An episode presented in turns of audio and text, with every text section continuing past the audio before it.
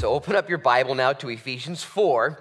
I'm going to pray and then I'm going to preach. And again, I know it's a video, and so I would challenge you, I would actually dare you to learn more today by way of being a student.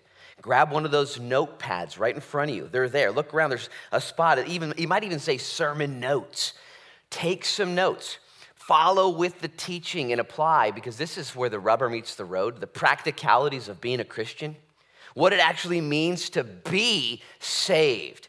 Now, I'm saved from myself, I'm going to heaven, but last time I checked, I'm not there yet.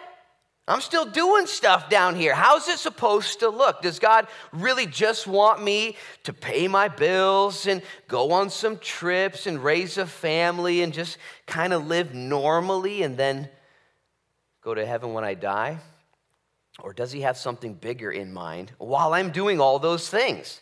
Does he have something more in store for me and for you? And that's where the book of Ephesians, chapters 4, 5, and 6, give us the practicalities of our position in Christ. And so let's read it and then we'll pray. Verse 17, we've heard this before, but it's titled The New Man.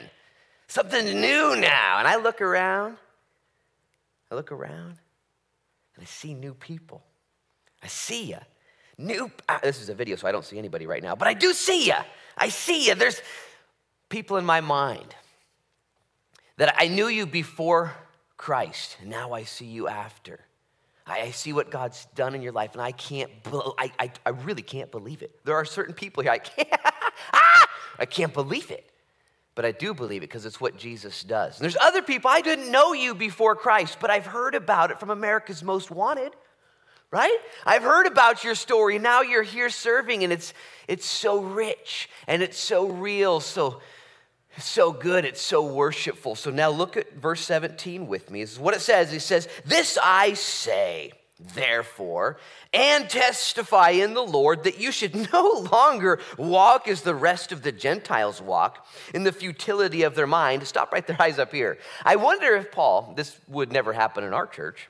But I wonder if Paul looked at the Christians, looked at them in his church and said, you know what, you guys actually don't look like Christians. You guys aren't even acting like Christians. I, maybe I should write you a letter and remind you that you are Christians. Uh, you, you don't need to raise your hand, but have you ever not acted like a Christian even though you are Christian? Ugh. You're like, uh, today, you know? What? And he says, don't walk in the futility of your mind because it begins in your mind. It begins where you reckoned that God is God and you're not Him, and you reckoned your old man dead, and then you renewed your mind and put on the Spirit. And so this contrast is painted for us here to remind us what you were like before Christ and now to encourage you what you're to be like in Christ. He says, Don't walk like the old school you. Verse 18, here's what it looked like having their understanding darkened, being alienated from the life of God because of the ignorance that is in them, because of the blindness of their heart, who being past feeling. Remember that? It just didn't even feel bad to be bad you actually were creative in ways you could be even more bad than you've been bad. You ever been part of that group where you're just trying to get creative in your badness? Well, he says that. That's how we used to be. Verse 19, who being past feeling have given themselves over to lewdness, to work all uncleanness with greediness. Oh. I remember when the Lord was working on my heart with my carnality, uh, drug use and sin and, and stuff. And the Lord just said, Luke, do you know how selfish and greedy you are? And I thought I was kind of a nice guy, kind of a fun party guy, and kind of made people laugh. And the Lord said, No, no. When, when you're doing those things to your body, you're doing it for yourself. You're so greedy. You're so selfish. And it really broke me. And it caused me to look at myself and say, Why am I? I want to be like Jesus. I want to serve others and not just serve myself. Well, that's the new spirit. He goes on to talk about how this happens. But, verse 20, you have not so learned Christ. if indeed you've heard him and have been taught by him, as the truth is in Jesus. I remember the first time I went to a church like this, where the Bible was taught. In practical terms and in relevant ways and application purpose. And I went there, I thought, no way. I heard him, I learned of him, and it was the truth of Jesus, and it began to change me forever, change my mind, change my heart, change my activity. Jesus is the hope. Jesus is what you need. He's who I need. he's, he's who we're learning. In verse 20, it says, If you've learned him, not about him, not even so much from him, but if you're in relationship with him, you're, you're going to walk in the truth. He goes on to say in verse 22 that's you, this is our role, that you put off concerning your former conduct the old man, which grows corrupt according to the deceitful lust, and be renewed in the spirit of your mind and that you put on the new man with which was created according to God in true righteousness and holiness. And he goes through this list of things just to get away from, get over. It goes this way. Therefore, putting away lying, let each one of you speak with his neighbor truth. For we are members of one another. Verse 26 Be angry and do not sin, and do not let the sun go down on your wrath, nor give place to the devil. Let him who stole steal no longer but rather let him labor, working with his hands what is good, that he may have something to give him who has need. Oh, that verse, we're going to get there, I promise. Right? That verse, though, the guy who stole, instead of stealing, stop stealing, but instead of stop stealing only, stop stealing and start serving. What? Stop stealing, duh. Start serving, really? And you get a chance to let God put off the old man, renew your mind, put on the new man, and you begin to do things you thought you would never do. There's people in this church right now serving others that you never, ever, ever, ever ever anticipated serving others, but only ever serving yourself. And yet God did something new in you. And your greatest joy is to serve the church somehow, to show up early, to stay late, to say yes to everything. We've got people volunteering to make the hoodies and the t shirts and to set up and to do what needs to be done and go on youth trips. People who were formerly selfish, self serving, self interested.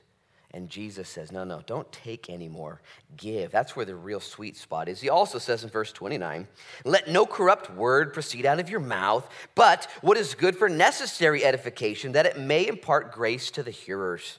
And do not grieve the Holy Spirit of God, by whom you were sealed for the day of redemption. Let all bitterness, wrath, anger, clamor, and evil speaking be put away from you with all malice. Verse 32, final verse for today. And be kind to one another, tenderhearted, forgiving one another, even as God in Christ forgave you. Would you bow your heads with me? And I'm going to pray and ask God to bless this teaching. Father, in Jesus' name, your word is so powerful and so thorough and so good. It's so balanced. It's just, it's alive. And so, Father, in Jesus' name, we trust your word to have its way during this Sunday service. And all who are watching live here, looking at a video, or maybe online, downloading the stream, or it's just your word is timeless, it's transcendent. And so, in Jesus' name, may the students here, the lovers of God here, the seekers, the wanderers, the wanderers, everyone here, may they be drawn into you and may you, Lord, do something deep within their hearts. That, Lord, it might be known in their lives that you are real, that Jesus is real. So bless this time now, we pray in your name. Amen. Amen. Well, two weeks ago, when we began chapter four, we went over the gifts of the Spirit that God gives us to serve the church, to exalt Him, and evangelize the lost. He gave us all this cool stuff like, here's a gift for you, here's a gift for you okay, here's a gift for you. And he gave gifts. He shouldn't have given anything, but he gave us these gifts. But he doesn't just stop by giving us gifts to then do stuff. He also, listen, in your Christianity says, I'm going to give you a bunch of stuff, man. But in order that you would hold these gifts better, you're going to have to set some stuff down. You realize that, right? It's kind of a give and take. In order to be receiving what God has, you have to give up what you once held dear. That's the old man, the old nature. And he asks us to partner with him. He's done, let's just be honest, he's done what I call the lion's share of it all, the heavy lifting. He comes along and says, Hey, take my yoke upon you. Learn of me, for I am meek and gentle of heart, and you're going to find rest for your soul. And he says, Put a yoke on, we're going to go to work. reality is, I'm doing it all. But you still have to yoke up with the Lord. And He gives you these gifts. But then He also says, I want you to co op with me. You could call this the to dos of, of the to done. He's done it all, but he asks you to co op. When my wife and I moved here in 2010, we bought this little small lot, just enough room for a house, and we hired a company to build us a house. And the way they did it, they said, We're gonna build 80% of the house, you do 20%. And they gave us what they called the OTDs owner to do's. They said, This is your list. If you don't do this, we're not going to either. And if you don't do this right, everything else will be wrong. And it was our responsibility. And, and they did most of the stuff. They plumbed it and framed it and founded it and rocked it and wired it and roofed it. But we had to do 20% of the other work, making this ha- inhabitable. And if we would have just said, you know what, I appreciate the 80%, and you guys are killing it. This is a lot of work you're doing. We're not going to do our part, though. Not only would it not be finished or not be inhabitable, it would actually be illegal. They wouldn't have given us occupancy permits because we didn't do our part. And in Christianity, God does most of it. But lest we become lazy and weirdos, He says, Hey, I want you to do your part. I want you to own this and earn this and, and enjoy this. I want you to enjoy what, take my yoke, man. And He invites us in. It's called the OTDs, the owner to dos. And uh, the Lord says, Man, I, I've done it all. He, he's provided a new life in him for you. He, gave that to you. He, he paid for the forgiveness of the sins that you committed against him. And he's given us the power now, the gifts to live for him. He supplied us with everything we need for the journey moving ahead. But he asks us to walk now walk. He says, hey, hey, let's go for a walk. You got everything you need? Sweet, let's go. And you're like, well, I kind of liked it here, right here. And he's like, no, no, we're going into the promised land to take it over. I want you to walk in unity. That's going to blow everyone's mind. I want you to walk in purity. People are going to be tripping, going, I knew that guy. I knew that guy, but now he's walking in purity. And I want you to walk in harmony with the Spirit. I want you to feel and understand what's happening, not be drunk with wine, but be filled with the Spirit and all this. And I also want you, listen, to walk in victory. And he'll end in chapter six. Uh, telling us Christians what we're to look like. Now, I like how he waits till the final chapter. Just pay attention to this thought. We'll get there in chapter six eventually. But in chapter six, he says, Now stand in victory. And a lot of Christians are like, Yeah, I want to be victorious. How do I get to chapter six? Well, you got to do chapter four, five, and six. You got to walk in all these things he lays out succinctly, just like when we built our house. We didn't just start doing things out of order, there was a perfect order. So, right now, today, we're, we're, talking about purity. We've talked about unity last week, we talked about purity as well. But why is purity so important? Okay, two reasons. Number one, without purity, you won't see God. Blessed are the pure in heart, Matthew 5 8, for they shall see God. Without purity, you're gonna see things all funky, all weirdy. It's not gonna happen. As a matter of fact, I'm gonna run off the stage. You see me? No, you don't. You can hear me. It's, it's kind of cool, but you don't want to watch the rest of this video because uh, you can't see me. But if I come back into the shot, now I'm back. And so, too, how important is purity to you? Without it, you're not going to see God properly. You might hear his voice from time to time or sense him because he's so good. But you're not going to see him the way he wants to be seen if you're not moving towards purity. Not only is it important for you, we learned this last week, but it's important for others that you're pure. How important is it? The Bible says in Hebrews 12 that without purity, people won't see God in you.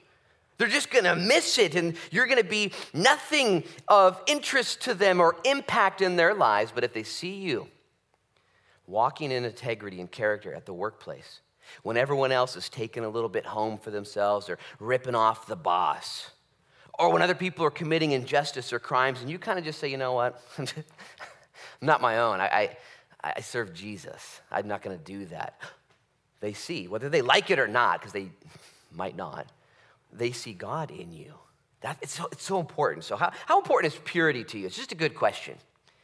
I'm serious. This will guide you and guard you and keep you moving forward. If purity is not important to you, you're in trouble. Okay? You are going to get smacked around. You are going to get taken down so far, you may not come up. I'm just being honest. But if purity's like, oh man, purity, oh yeah, yeah, ah, yeah, I, that's good. That's the Lord. He's, he's drawing you in. And right now, your antenna's going up, and your mind is being renewed, and your heart is softening. And the Lord says, This is so important. This is so important. As a matter of fact, uh, most of us like pure things. We go to the store, some of us do at least, and we read the labels before we buy things. You know what I'm saying? Like, is this pure ingredients? And the big, big, you know, buzzwords are organic and non-GMO, you know, and all this stuff that you're like, oh yeah, look at this. It's non-GMO Twinkie bars. You know, this is gonna be good for me. You know, whatever. We're buzzwords. It's funny. My son, he's got these favorite potato chips at the store. I was going to bring a bag, but I ate them. And I was going to bring this bag of potato chips, and on the ingredients, it's got this box for the ingredients, you know, the big square that they put all the ingredients. Three things, and the rest of it's blank. It's really cool avocado oil, salt, and potatoes. That's the three ingredients. And it's his favorite of all the Lays and all the stuff out there that has hydrogenated, you know, uh, trash and all this other stuff in there, and, you know, oil from sea vessels and whatever, all this stuff purity. How, how important is it to you? It reminds me of the story of the two boys who wanted to go see that rated R movie, and their dad checked the reviews and did the parental check online. Said, Guys, there's just enough impurity in this movie where I'm just to say, No, you guys can't handle it. It's too much. And the boys say, Ah, dad, we want to go see the movie. It's just a little bit of impurity, just a little bit. And the dad stayed the course and said, Sorry. I love you guys too much. I'm not going to let you go see this movie. And it's just got too much of a bad thing. And so the boys went in their room and they were disappointed. And the dad, being a good dad, discipling his boys, decided to show them grace and truth. And so he's given them the truth, but now he's going to grace them with some cookies. And he makes them a fresh batch of chocolate chip cookies and brings it to them and says, Boys, I feel bad about being the heavy, but I love you. So I made you these cookies. I don't want you to enjoy them now. But and the boys begin to reach for cookies. And he says, Before you eat them, though, before you indulge in those cookies, I need to rem- just let you know that I put just a little bit of dog poop right inside those cookies. Just a little bit, like quarter teaspoon, thumbnail size, just a fingernail, dog poop. Just fresh, just fresh. It wasn't even old. It's brand new. And I just mixed it up and baked it in there, but it's not much. I bet you won't even notice it. I didn't smell it. It's just, it's in there. Don't, and the boys, obviously, like you would too, put the cookies back and said, That's just enough impurity to shut me down. I'm not going to partake. I'm not going to indulge. And man, when you have this appreciation for purity, you got to know why. Number one, so you see God. Oh, it's the best. Number two, so people see God in you. That's your purpose. Careful of this impurity that comes into our lives and uh, takes us down. So, what kind of in, what kind of purity then is the Lord asking of you and me? Because purity is kind of a generic word. What does God really want for us? Thanks for asking. Uh, I'm glad you asked that question. So, first of all, he points out what we looked like before we got saved. Our minds were futile in nature, and we knew there was a God, but we didn't worship him. Think about that. You wake up every day, by the way, and you know there's a God. That doesn't mean you're going to respond properly. And the whole world around us is walking around in the futility of their mind. Oh, I'm just driving on this little thing called Earth, just driving in circles. It's spinning around quite fast. I'm not sure how that works. But, anyways, I'm going to drive to and breathe this oxygen. This oxygen is pretty good. I'm not sure where that came from. But, anyways, I'm just having a good time on this whole thing and doing my life. And I came from a monkey. And it's futile. It's crazy. And so, too, we as Christians, though, if you wake up every morning in awe, Whoa, I'm created in the image of God. My sins have been forgiven. His spirit's in me. I've got gifts. Wow. It's the opposite of futility. It is great purpose and great power. Once we start to worship Him, we start to learn of Him. It says in verse 20. But before we get to verse 20, I want you to see verse 19 one more time. It says this It says, Who being past feeling have given themselves over to lewdness to work all uncleanness with greediness. Wow, this is the old you, this is the current world. And I just want to focus on one thing. It says here that they're past feeling. Did you know that feelings and feelers are God's gift to you to warn you when you're in trouble? The Bible says that the world's past feeling. They're so far down the tubes that they don't even know that what they're doing is bad. Where previously, in generations ago, we knew the things we're doing now were bad. We, we felt funny when we did them. We had this alert system. When Noah was two, he's eight now, he'll be nine on Thanksgiving Day, we were at Grandpa Joe and Arla's house. And we were hanging out there, and somebody had just finished making coffee and was holding it, about two years old, and the coils had just went from red to black there on the stove. And it was black now. You couldn't even tell that they were sizzling hot. And Noah, right around two years old, just leaned down and touched the coils, just bleh, put his hand right on it. I didn't know they were hot, and so I'm holding him and looking at him, and all of a sudden he looked at me. You know, all went into slow motion, hands still on the grill, looked at me as if to say, I'm being terrorized. I've just been abducted by the pain sensors in my hand. And you know what happened next? The hand came back, the shock and awe. Father, I've been burned, you know, and he didn't quite talk like that. Instead, it was shrills and screams and ER visits and doctor calls. And you know, here's the deal though that pain sensor in his hand was a gift to tell him that something was wrong here. And it, it alerted him to then respond and to move. The problem with sin, though, the problem with sin is if sin is committed and then uncorrected, it ultimately leads you astray. What once was obviously sin and obviously forbidden will ultimately, if gone unchecked, you'll find yourself doing some crazy stuff. You've heard the illustration before as if I took a 500 pound weight and put it upon a dead person. That dead person is still dead. They're not moving. They don't even mind the 500 pound weight because they're past feeling. They're so beyond response. But if I took 500 pounds and I put it on Pastor Matt's head, okay, right there on his head, you know what he's gonna do? He's gonna move. He's gonna get mad. He's gonna struggle to get that weight off of his dome and get away from it. So, too, if you're alive in Christ and you have feeling, you know when you're not where you're supposed to be, and the weight of sin and the pressure, you feel it.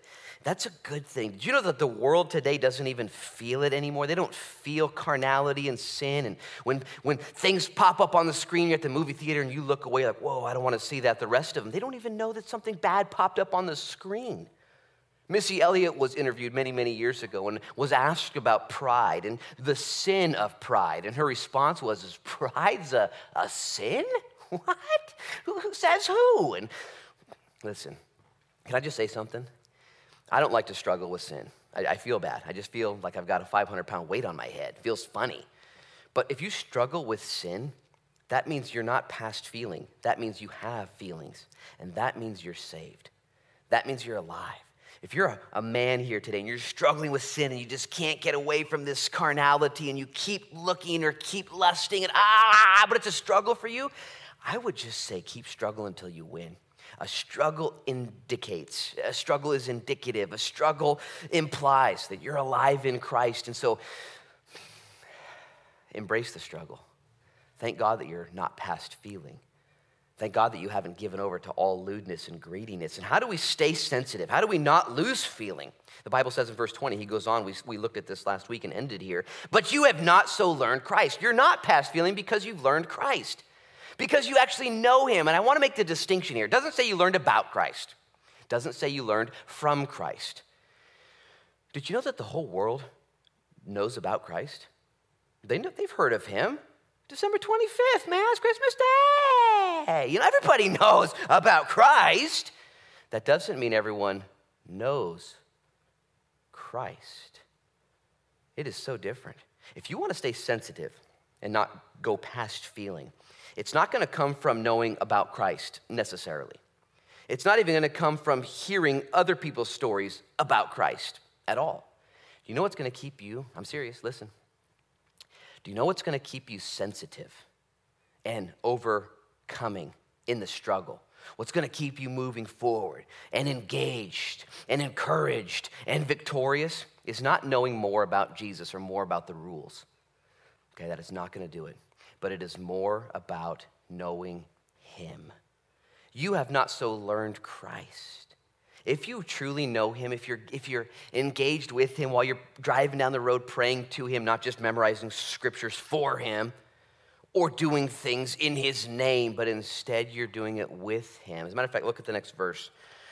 He says, verse 21 If indeed you've heard Him, okay, and been taught by Him, as the truth is in Jesus. There was this intimacy, this connection. You actually handled him. That's why we take communion here every single Sunday, 52 weeks out of the year. We take communion here because when you come to the table, you come to the table here and you grab the bread, which represents his body, and you grab the cup, which represents his blood. And you're like, whoa, wow, whoa. And you know that his body was broken for you. It's not just a list of rules. And you know that his blood was shed for you out of all of his body for you. Not just a set of rules, but it was love and communion. And if you're not intimate with Jesus right now, not communing with him, or maybe your time at the table has become just arbitrary and religious and you know systematic. Listen, the way you're going to stay from getting past feeling is by having a relationship with Jesus Christ. He says the difference between you and the world isn't knowledge, it isn't strength, it's intimacy.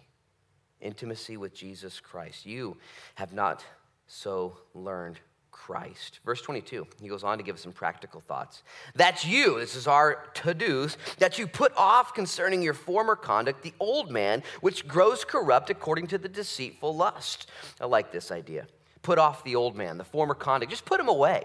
What did you used to do? Like Elijah and I, my brother in law, we picked up those pumpkins, we were to smash them. We're like, eh, eh, eh, eh, just put these right back here. You know, we began to then change our activity because of our identity. Let me just tell you, Christians here, okay, and you who will become Christians today. Did you know that you have to say no to the old man? Like daily? Like every day I wake up, like, I'm saved, I'm going to heaven, I've got gifts. And I look in the mirror, I'm like, what are you doing here?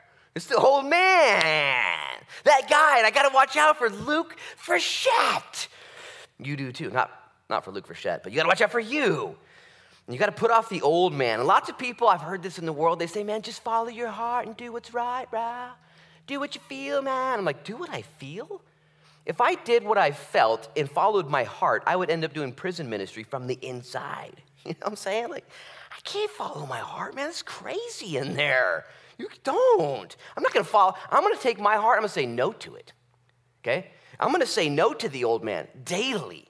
If I just do what I want, and you got to be honest with yourself, man, it's crazy.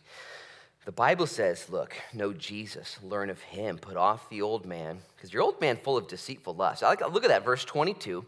It says that the old man is growing corrupt according to the deceitful lusts. I like how it describes lust as deceitful because there's nothing as deceitful as lust. Lust says, I want, I need, I must have. That's what it says. And if you're not careful, you'll obey it. Oh, yeah, I do want this. I do need this. I, I do get this. And when you get it, you think, because you're deceived, you think it's actually going to fulfill you. It's actually going to give you what you wanted, take you where you thought you wanted to go. But instead, lust, all kinds, the lust of the eyes, the pride of life, the, the lust of the flesh, whatever it is, lust is like a fire. And when you feed it thinking it will satisfy the fire, it actually stokes it and makes it crazier when you feed your lust and say, if I would just get with her, that, that would, oh yeah, that would do it. I would feel, oh yeah. It actually will destroy you. It will destroy you. It will fire up within you and it will take you further away from the Lord, past feeling. You say, I just want this one thing. Listen, guys. Listen, gals. Lust is deceitful. The only way to conquer lust It's not by feeding it or taming it or protecting it. The only way to conquer lust is to starve it just like a fire. Just starve it, it will go out. It will go out and your feelings will return and you can find yourself not deceived. So if you're struggling with lust here today, man, you got to starve it. You got to repent, take communion, get prayer. You got to deal with it today. Do not feed it any longer. Verse 23, you got to put off the old man. Then verse 23 tells us, and be renewed in the spirit of your mind. Once you begin to put away your old nature, say, no, no, no, no. God then, because you're changing your mind, will renew it. And you'll find yourself thinking clearer, being more energized, more purposeful, more focused. Ah, and he begins to then change your heart. Verse 24 tells us, and that you put on the new man, which was created according to God in true righteousness and holiness. Do, do you see it? It's so easy. Put off the old man, let your mind be renewed, and then put on the new man. Okay, this is, this is the to dos. You want to make your house inhabitable and, and profitable for Jesus? You got to say no to the old man, let the Lord renew your mind, and then put on Jesus Christ. My kids love playing dress up. They got all these uh, capes and masks and wigs and outfits, and they come down dressed like lumberjacks or firefighters or cops, you know, and it's just so fun. And then they terrorize our dog. They come down looking like, uh, you know, the, the village people or something, and they're chasing after the dog running around the house. And I just sit there and film it. You know, it's like, this is good, this is good stuff. And, and they just put on this stuff and they take on a whole new persona. The Bible tells us specifically to put on Jesus Christ, to, to to take the attributes of God like, like you would in a dress up and to put on love and to put on who he is. You put off the old man. And really, as, as much as it sounds phony, you, you put on Jesus in his spirit and you try and be like Jesus. You, you just dress like him. You say no to the old man, renewed mind, and then you put on Jesus Christ. And the longer you do that, just so you know, the longer you put on Jesus Christ, the longer you, the more identified you will be by Jesus Christ. It's no different than the clothes you wore today. You got dressed, okay? Most of you. And you put on clothes to like become somebody and to say, I want to be seen as this person. This is kind of how I want to be seen. And that's understandable. Some of you wanted to just blend in and not stand out. And some of you, your sweatpants were dirty. That's okay. And so you got dressed though. Well, Jesus says, Hey, study me. Look at me, know me. Look at how I acted. Look at how I moved. And then put that on and do that. Here's what it says in Romans 13, verse 13 and 14. It says, Let us walk properly as in the day, not in revelry and drunkenness, not in lewdness and lust, not in strife and envy. Like, get rid of that junk, but put on the Lord Jesus Christ and make no provision for the flesh to fulfill its lust. You want to do well in this life? You've been given the gifts, you've got it all, but you got to put off the old man have your mind renewed, and put on Jesus Christ. And again, you're gonna, sometimes the devil will trick you. You'll be driving down the road and you'll have acted in the flesh. Maybe you yelled at your kids or yelled at your spouse before you left, or maybe you're yelling at the person in front of you. Just maybe you're just in the flesh, the old man. And you don't want to do anything except stay that old man. And the Lord would say, Hey, why don't you put that down right now? Okay, I put it down. And then you repent and let the Lord renew your mind. Oh, and then you say, you know what I'm gonna do? I'm gonna do what Jesus would do. I'm gonna totally flip this whole thing around. And I'm gonna, and I'm, it's not me. It's him inside me. And it takes humility to put on Jesus Christ. He gives us now a list in verses 25 now through 32, kind of a very practical list of how we're to look as Christians in this house building, this walking with him. He says in verse 25, therefore, putting away lying, and he quotes now out of Zechariah, let each one of you speak truth with his neighbor, for we are members of one another. Stop right there, eyes up here. This is so basic, but he has to put it in the Bible because it's not so basic. He says, Hey, you're a Christian now. How about we stop lying? Let's do that. Let's lie. Stop lying. Don't lie anymore to people. Why? He tells us. He says, when you lie to people, you're actually hurting yourself because we're members of one another. And I just want you to think this through. This, not all of you are liars, you know. Some of you have a real problem with this, and you know who you are. You can raise your hand right now. I'm just kidding. Don't do that. But you, you know, listen, when you lie, though, here's what happens. When you lie, you're, you're actually offending somebody, and, and they'll know. You, you'll never get away with it. It's kind of like super stupid. It's like a boomerang. It's like, I'm gonna throw this boomerang super far away from me, and you walk away, and boom, hit in the head. And you lie to somebody, eventually it's gonna come back, and they're gonna know they're offended now, and you're marked. Your, your character has been diminished. And if you continue to just be kind of a deceitful liar, and there's, there's, there's different types of lies, isn't there? There's the lies of omission, where you just didn't tell the whole truth. Then there's lies of commission, where you fully fabricated the truth. Either way, here's what's going to happen. I just want you to get the practicalities here. You're going to hurt somebody. That's not cool. But then you're also going to be marked and tarnished, and you're going to be known as a liar. And eventually, you're trying to protect yourself by lying and promote yourself by lying. But the boomerang comes around, and eventually, you're walking around town in your life known as the liar. And you've actually hurt yourself by trying to help yourself. He says, don't do that anymore. It actually, it's a spiral. What you should do is stop lying, and in so doing, you'll be helping yourself and others. It's so simple, but some of you need to hear it today. And maybe you don't know how to even undo the lies you've told. I don't either, okay? Just stop, though, today. Stop. Commit to telling the truth as unto the Lord and see what he does for you. He also says this in verse 26 and 27 Be angry and do not sin, and do not let the sun go down on your wrath. And he's quoting scripture, nor give place to the devil. He talks about this anger now and how we're not to have anger that leads to sin that will ultimately give place to the devil. So he says to Christians, by the way, how many of you guys ever been angry? how many just lied? Right on. That's okay. We're moving on. We get angry. And he said, so he addresses it. He says, be, don't be angry. Why? Because if you're angry, it's going to give place to the devil. It just will. It just will. When your anger doesn't get settled before you go to bed, and some of you have done this, we've all, we've all been guilty of this. He says, don't go to bed while angry. Either confess your sin and repent right there with Jesus Christ and then go to bed, or call the person that you're mad at and confess your sin and forgive them because if you don't, Satan, while you sleep, or a day or two, or a week or three, or a year or five goes by and you're still bitter, he's gonna plant in you what Hebrews says is a root of bitterness. And you're gonna be walking around with a root of bitterness in your life, which will produce fruit of bitterness in your life. And you're like, nah, not me. And you look like you've been baptized in pickle juice, and everyone's like, You okay, bro? You're like, I'm fine. And, and you're not even mad at them, you're mad at somebody else, but you've got this bitterness in your life and you don't even know why. It comes from anger that has not been repented of. It's very important. It, it's for your benefit. He says, Don't, hey, today, today, today, try it. Forgive. Oh, but they don't deserve my forgiveness. Yeah, you didn't deserve your forgiveness either. Ah, and then when you, you can forgive even as you've been forgiven. Notice he says, Be angry and don't sin. What's that about? This isn't asking for you, listen, to be passive and to roll over, okay? And just, never, you know, just kind of stand around and do nothing. This is not, not asking for a passivity in today's culture. He's actually saying be angry, just don't let that anger turn into sin. By the way, your anger that turns into sin is almost always ever because you've been offended. It's pride and selfishness when you're offended. But he does say be angry, and I would say be angry when? when other people are sinned against, when there's injustice, when there's things going on around you. You can be angry.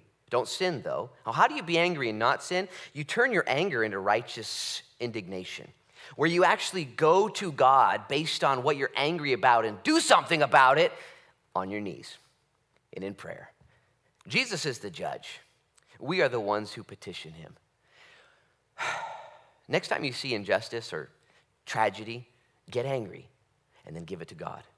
Get angry and give it to God. Next time you drive by an adult entertainment store, get angry at that fact that there is such carnality and problems. Get angry and then pray. Pray for the person who owns the, the establishment. Pray for the patrons and the employees. Pray for everyone that goes there. And just pray, say, Lord, oh, and pray that they get saved. Next time you see a family that is being separated through divorce and carnality and decay, get angry and then pray and ask God to soften hearts and restore love and to protect kids. And next time you see a poor family or injustice or poverty, get angry about it. And then pray and say, God, would you make me generous and benevolent? Help me to love people. This is, Lord, we're so torn down here. Next time you see a politician standing there with their hair, their blonde hair waving or combing over, you just get mad at the scene. And then what? Don't stay mad. Pray. Pray for God's will for our country. Pray. Pray. Be angry and do not sin. He goes on to say in verse 28 Let him who stole steal no longer, but rather let him labor, working with his hands what is good, that he may have something to give him who has need. I love this. He says, If you stole, stop. And then what? Then give. Don't just stop stealing, that's pretty elementary, but in order to really put a dent in this whole thing called carnality and past feeling, in order to really excel, you who are bad sinners, stop and then start serving. This is the one two combo where you resist the devil and he flees from you, but you draw near to the Lord and he draws near to you. Just stopping your sin, that's what the cops are here for. You know what I'm saying? The cop, uh, stop it, I'm gonna arrest you. Okay, that's, that's good. But the Holy Spirit says, stop stealing and start serving. And there's some people here who all you used to do was thuggy schwuggy stuff. You know what I'm saying? Like just go out there and just mean mugging and stealing and hustling. I know, I'm, I know, I, and I've seen the change in your heart. Not only are you not doing stuff anymore, that's evil and sinful, but you're seeking to serve. We get people calling, hey, I got some time off today. You need me to come down to the church and just vacuum? You need me to do something? You want me to clean the vehicles? And I'm like, that's legit. That's legit that you have found such a deliverance from your past life and are now walking in a new life. Verse 29 says this Let no corrupt word proceed out of your mouth, but what is good for necessary edification, that it may impart grace to the hearers. This is a pretty big one, made the list the, the, oh, the to dos. He says, hey, careful with your tongue. The Bible says the tongue has two powers one of life and one of death. That's what it says in the Proverbs. That when you speak, you are either sowing life, whoa, power, health, and healing and direction, or you are sowing poison and death, carnality and decay. You've seen this, your tongue. It's powerful. Even if you're just kind of walking in a normalcy with your tongue and not edifying your family or the people you work with, it's still just swearing them out. He says this use your tongue for good. Now, I would just challenge you. It's on you, okay? This is the list. It's on you to do this. You're already saved. But just start maybe the rest of the day and say, Lord, help me to tame my tongue. Not just to shut up, but when I open up, help me to build up. Help me to see the good in people and the benefit of the doubt and to pour into people and to encourage them and to congratulate them and to pray for them. If this church began to use our tongues all the time for edification instead of rah, rah, rah, backbiting or criticism or coarse jesting or stupidity, if we just said, okay, there's life and death, which one am I going to use? It's kind of like bullets. You know what I'm saying? Bullets are good okay? When you shoot the stuff you're supposed to shoot, okay? But if you shoot stuff you're not supposed to shoot, bullets are bad, really bad.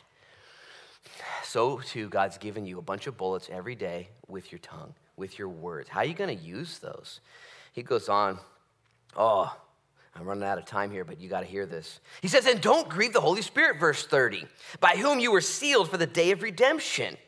Don't grieve the Holy Spirit. What in the world does that mean? Did you know that the Holy Spirit goes with you everywhere you go? He channels and hears everything you say. He receives everything you look at and hear. He's just right there, and occasionally you and I get exposed to or do stupid things, and the Holy Spirit's like, I ain't going nowhere. You know that, right? like I'm I'm here with you in this place right now doing this thing. I'm here. And that grieves him. Don't grieve him.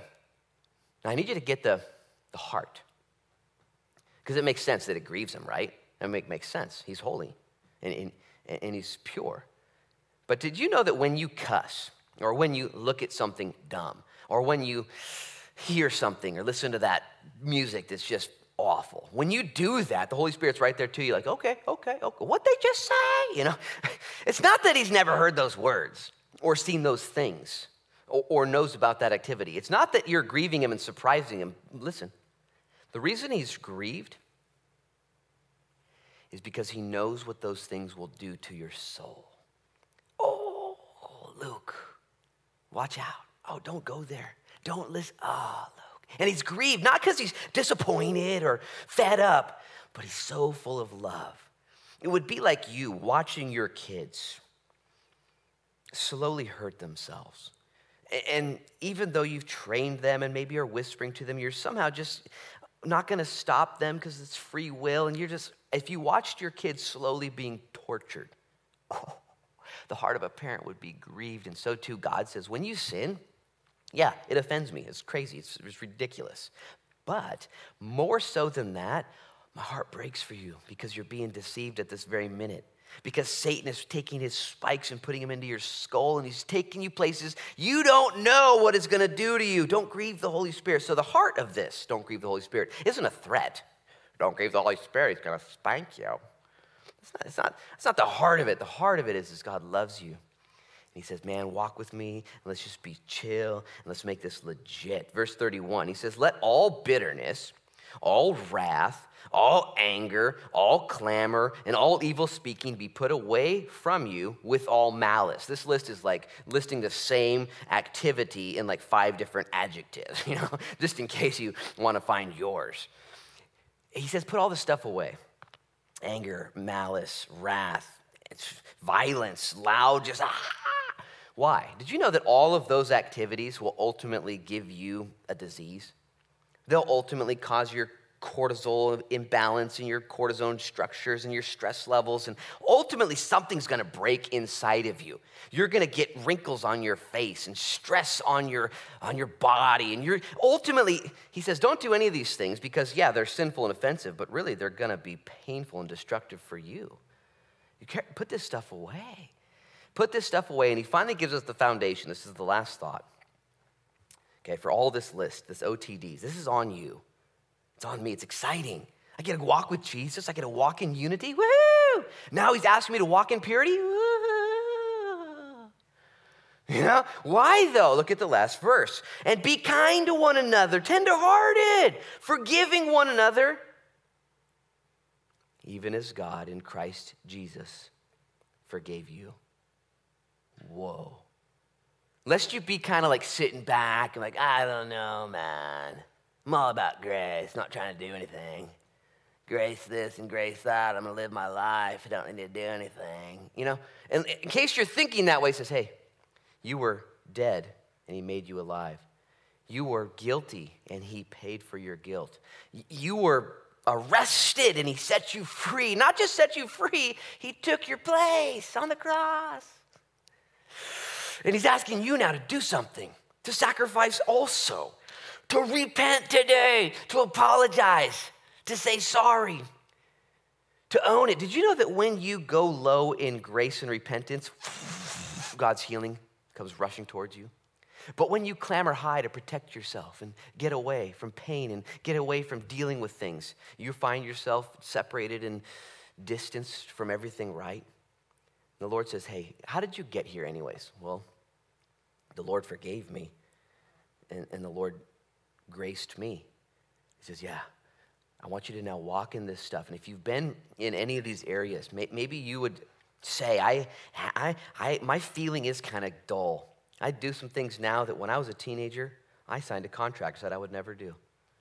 said I would never do this.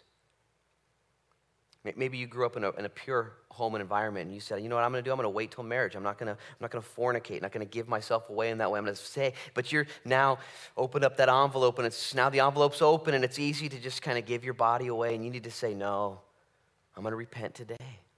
I'm going to repent. I'm going to put off the old man. I'm going to renew my mind and I'm going to put on Jesus Christ. Or maybe you've just gotten loose in the way that you entertain yourself with maybe visuals and movies or whatever you bring into your body. You've gotten loose. Hey, listen, there's the only shame in that is if you continue on in your ways. The only shame in that is if you don't come to repentance. When the Lord speaks to you and says, hey, that's too much. You done? You can put that down? We move on? Let's go. And you put on Jesus Christ. And maybe you're just a habitual liar, just a rageaholic, or whatever the case is, or you don't use your tongue. You just, your tongue is just, it's just bitter. You never use it for good. Today, put away the old man. It's very simple. Let him renew your mind. You can't change your heart, but he won't change your mind. But if you change your mind, he will change your heart. The heart of every issue is an issue of the heart. Today, just say, okay, I am wrong. I am sinful. I have been sinning. And I, want to, I don't want to anymore. And I fear I will because of my own weakness, but I'm not trusting in my weakness. I'm trusting in your strength. And so I'm putting away the old man. And I need you to renew me. And I want to learn of Christ. I want my life to be marked by communion and intimacy with Jesus. I want to enjoy that for myself personally, and then I want everyone else to see it even publicly and where I live. Lord, forgive me. Help me, Lord, to not be so calloused and so like the world. Stop trying to be like the world. This is where life gets fun. When you realize I'm in the world, but not of it. What am I doing here then? You're here to see God and help others see God. That's your whole purpose. You are in the world, but not of the world. So stop trying to be like the world. I'm going to have Jay come up now, and he's going to lead us in worship, and we're going to take communion as a family of God. And this is your opportunity to just make this yours now. You're going to stand up and come take communion. I can't do it for you. I can preach to you all day long. Trust me, I can. But this is where you respond to God and you say, Yep, yep, yep. And you renew your mind and he'll touch your heart. So I'm going to ask you to bow your heads and close your eyes. They're bringing communion out, and Jay's going to lead us. Father, in Jesus' name, we thank you that you, Lord, are timeless, that you are so kind and so great and so rich. Lord, that you would even give us an opportunity today. Even though we've been so sinful yesterday and last week and this month and this year, we've been so off our rocker at times. And yet you say, Yeah, my mercies are new all day long every single morning. Every single time you open your eyes and look up, I'm right there.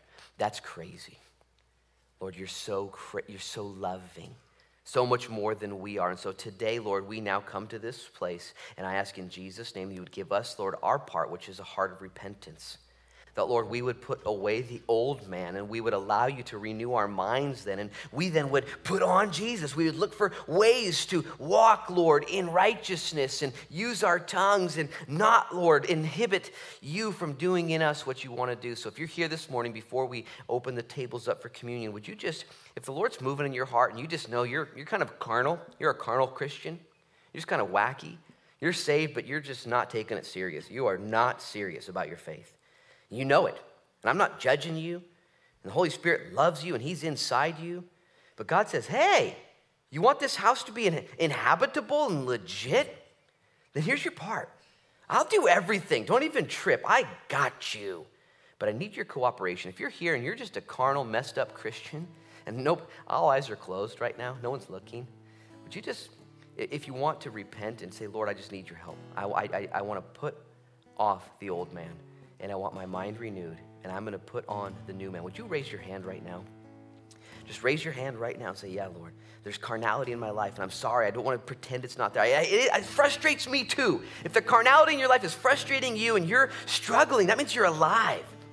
You're carnal by action, but your attitude is still wrecked and you wish there was relief. Raise your hand right now by way of repentance. Your sin is your sin, whether it's anger or fear or lying or lust, whatever it is. Raise your hand right now. And Holy Spirit, I pray in Jesus' name you would break the chains of the old man, that you would do away with the sin and carnality and the lust and the deception. In Jesus' name, shine light on the deception right now, and may people be renewed in Jesus' name. And may they begin to right now find their minds working rightly, Lord. Clear the mind minds right now. Raise your hand if you want to join this group of people that would say, Yes, Lord, deliver me from myself and give me Jesus Christ.